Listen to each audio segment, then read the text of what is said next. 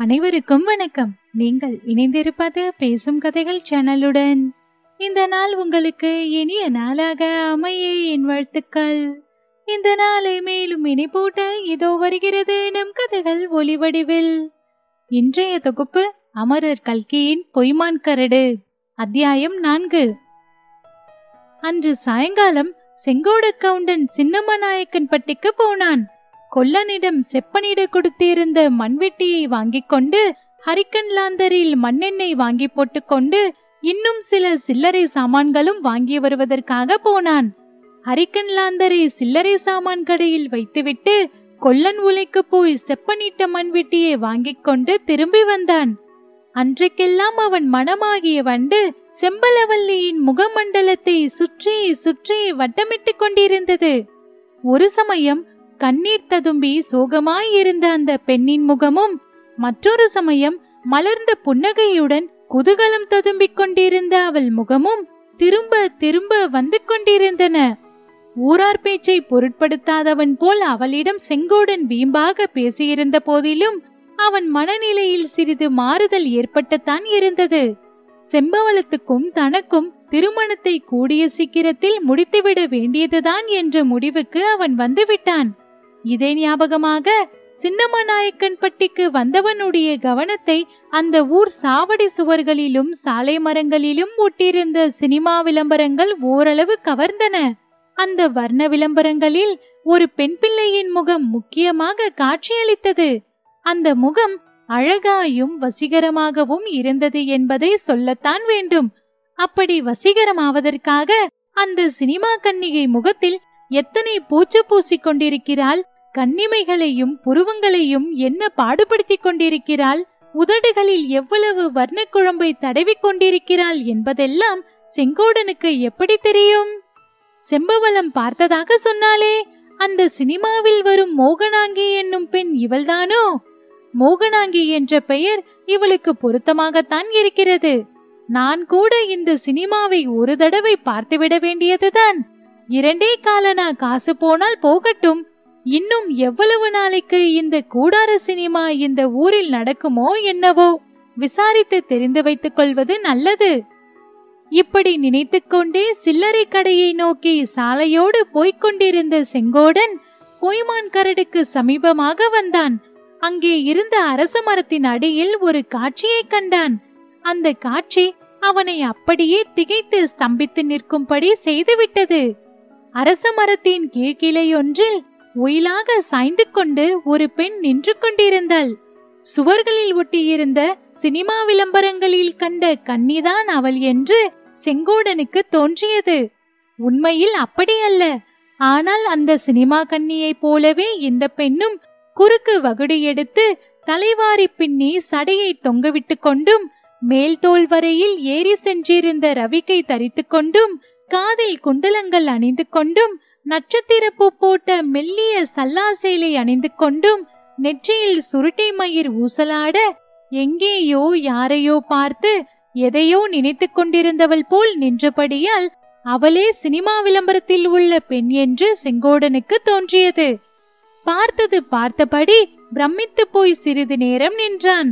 அந்த பெண் தன்னை பார்த்து ஒரு பட்டிக்காட்டான் விழித்துக் கொண்டு நிற்பதை கவனித்தாள். என்னப்பா பார்க்கிறாய்? என்று அவள் கேட்டாள். செங்கோடனுடைய காதில் கிணு கிணுவென்று மணி ஒலித்தது. பூங்குயில்களின் கீதம் கேட்டது. எங்கிருந்தோ ஒரு முரட்ட தைரியம் அவனுக்கு ஏற்பட்டது. வேறு என்னத்தை பார்க்கிறது? உன்னைத்தான் பார்த்து கொண்டிருக்கிறேன் என்று சொன்னான். அந்த பெண்ணுக்கு பொங்கி வந்த கோபம் ஒரு கணத்தில் எப்படியோ மாறியது. அவள் முகம் மலர்ந்தது பல்வரிசை தெரிந்தது. அதை பார்த்த செங்கோடனும் முகத்தை அஷ்டகோணலாக்கிக் கொண்டு புன்னகை புரிந்தான். என்னப்பா சிரிக்கிறாய்?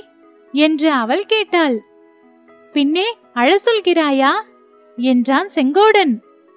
பாவம் அழவேண்டாம் உன் பெஞ்சாதி தேடிக்கொண்டு வந்துவிடப் போகிறாள். எனக்கு கல்யாணம் இனிமேல்தான் ஆக வேண்டும். எத்தனையோ பேர் பெண் கொடுக்க காத்து கொண்டிருக்கிறார்கள். நான் தான் இதுவரையில் சம்மதிக்கவில்லை.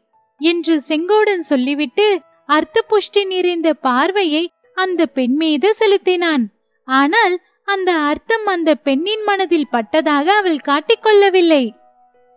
ரொம்ப சரி நீ சம்மதம் கொடுத்து கல்யாணம் நிச்சயமாகிற போது எனக்கு கட்டாயம் கல்யாண கடுதாசி போடு என்று சொன்னாள். கடுதாசி கட்டாயம் போடுகிறேன் ஆனால் பெயரும் விலாசமும் தெரிந்தால்தானே கடுதாசி போடலாம்? உன் பெயர் என்ன? என்று செங்கோடன் கேட்டான். பெரிய வம்புக்காரனாய் இருக்கிறாயே. என் பெயர் குமாரி பங்கஜா. உன் பெயர் என்ன? குமாரி பங்கஜா என்று அவள் சொன்னதும் ராஜகுமாரி பங்கஜா என்று செங்கோடன் காதில் விழுந்தது. அப்படித்தான் இருக்கும் என்று நினைத்தேன். நினைத்தது சரியாய் போயிற்று என்று மனதில் எண்ணிக்கொண்டான். உன் பெயர் என்ன? சொல்ல மாட்டாயா? என்று மறுபடியும் குமாரி பங்கஜா கேட்டாள். சொல்லுவதற்கு என்ன தடை? என் பெயர் ராஜ செங்கோட கவுண்டன் என்று சொன்னான். குமாரி பங்கஜா குலுங்க சிரித்தாள். வெறும் ராஜாவா மகாராஜாவா? என்று கேட்டாள். என்னுடைய பத்து ஏக்கரா காட்டிற்கு நான் தான் ராஜா மகாராஜா ஏக சக்கராதிபதி எல்லாம் என்றான் செங்கோடன் பெருமிதத்துடன். சரி போய் உன்னுடைய ராஜ்யத்தை சரியாக பரிபாலனம் பண்ணு. இங்கே நடுரோட்டில் நின்றால் என்ன பிரயோஜனம்? என்றாள் குமாரி பங்கஜா. ஒரு கேள்விக்கு பதில் சொன்னால் போய்விடுகிறேன் என்றான் செங்கோடன். அது என்ன கேள்வி? சுவரிலே மரத்திலே எல்லாம் சினிமா படம் ஒட்டியிருக்கிறதே அதிலே ஒரு அம்மா இருக்காங்களே அது நீதானே? என்று கேட்டான். சேச்ச அந்த மூவண்ணா தேவி நான் இல்லவே இல்லை. நான் சினிமாவிலே நடித்தால் அவளை காட்டிலும் நூறு பங்கு நன்றாக நடிப்பேன் என்றாள் பங்கஜா. சாச்ச போயும் போயும் அந்த கேவலமான தொழிலுக்கு நீ போவானேன் என்றான் செங்கோடன். எதை கேவலமான தொழில் என்று சொல்கிறாய்? சினிமாவில் நடிக்கிறதை தான் சொல்கிறேன். சினிமாவில் நடித்தால் மானம் மரியாதையை விட்டு இதற்குத்தான் பட்டிக்காடு என்று சொல்கிறது என்றாள் பங்கஜா. இத்தனை நேரமும் அவளுக்கு சரிக்கு சரியாக சாமர்த்தியமாக பேசிக்கொண்டு வந்த செங்கோடன் இப்போது தான் பிசகு செய்து விட்டதாக உணர்ந்தான். சினிமா விஷயமாக செம்பா கூட தன்னை இடித்து காட்டியது நினைவுக்கு வந்தது. ஆகையால் முதல் தர அரசியல்வாதியைப் போல் தன் கொள்கையை ஒரு நொடியில் மாற்றிக்கொண்டான் எனக்கு கூட சினிமா என்றால் ஆசைதான். இன்று ராத்திரி இந்த ஊர்கூடார சினிமாவுக்கு போக போகிறேன். என்று சொன்னான். அப்படியா இந்த முக்கியமான செய்தியை பேப்பருக்கு அனுப்பி போட சொல்ல வேண்டியதுதான் என்றாள் குமாரி பங்கஜா. பேப்பரிலே போட வேண்டியதில்லை உனக்கு தெரிந்தாலே போதும் என்றான் செங்கோடன். எனக்கு ஏன் தெரிய வேண்டும்? என்னை அங்கே பார்க்கலாம் என்பதற்காக சொன்னேன் நீயும் இன்றைக்கு ராத்திரி சினிமாவுக்கு வருவாயல்லவா? நான் வராமல் சினிமா நடக்குமா? கட்டாயம் வருவேன். அப்படியானால் அங்கே உன்னை அவசியம் பார்க்கிறேன். டிக்கெட்டுக்கு பணம்? அதை பற்றி கவலைப்படாதே. டிக்கெட் நான் வாங்கி விடுகிறேன். இரண்டு காலனாவுக்கு பஞ்சம் வந்து விடவில்லை. குமாரி பங்கஜா வந்த சிரிப்பை அடக்கிக் கொள்ள முடியாதவளாய் வேறு பக்கம் பார்த்து வாயை மூடிக்கொண்டு சிரித்தாள். இதற்குள் அங்கே ஊர் பிள்ளைகள் ஏழெட்டு பேர் கூடிவிட்டார்கள். அதை பார்த்த பங்கஜா இனி அங்கே நின்று அந்த பட்டிக்காட்டனோடு விளையாட்டு பேச்சு பேசக்கூடாதென்று மேடையிலிருந்து கீழிறங்கி நடக்கத் தொடங்கினாள். அவளோடு நாமும் போவோமா? என்று செங்கோடன் ஒரு நிமிஷம் யோசித்தான். வீட்டுக்கு திரும்பி போய் சினிமாவுக்கு பணம் கொண்டு வர வேண்டிய அவசியத்தை உத்தேசித்து அந்த எண்ணத்தை மாற்றிக்கொண்டான் குமாரி பங்கஜா ஐம்பது அடி தூரம் போன பிறகு சினிமா கூடாரத்திலே அவசியம் சந்திக்கிறேன்.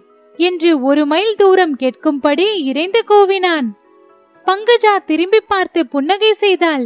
அந்த புன்னகையில் செங்கோடனுடைய உள்ளம் சொக்கி தன்னை மறந்து லைத்தது அந்த நிலையில் அவன் சில்லறை கடைக்கு சென்றான். என்னப்பா செங்கோடா அந்த அம்மாவுடன் நெடுநேரம் பேசிக்கொண்டு நின்றாயே என்ன பேசினாய்?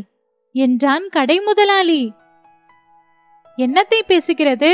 வெறுமனே சேம சமாசாரம் தான் பேசிக் கொண்டிருந்தோம்.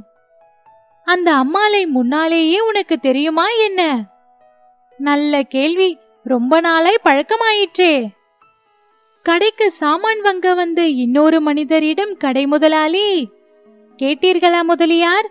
நம்ம ஊர் பஞ்சாயத்து மேனேஜர் புதிதாக வந்திருக்கிறார் அல்லவா? அவருடைய தங்கை ஒரு படித்த அம்மாள் வந்திருக்கிறாள் அல்லவா? அந்த அம்மாளுக்கும் நம்ம செங்கோடனுக்கும் வெகு நாளாய் சிநேகிதமாம் என்று சொன்னார்.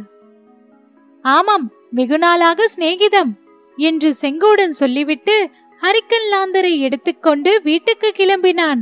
மேலே அவர்கள் இன்னும் ஏதாவது அந்த அம்மாளை பற்றி கேட்டால் தன்னுடைய குட்டு உடைந்துவிடும் என்று கொஞ்சம் அவனுக்கு பயம் இருந்தது.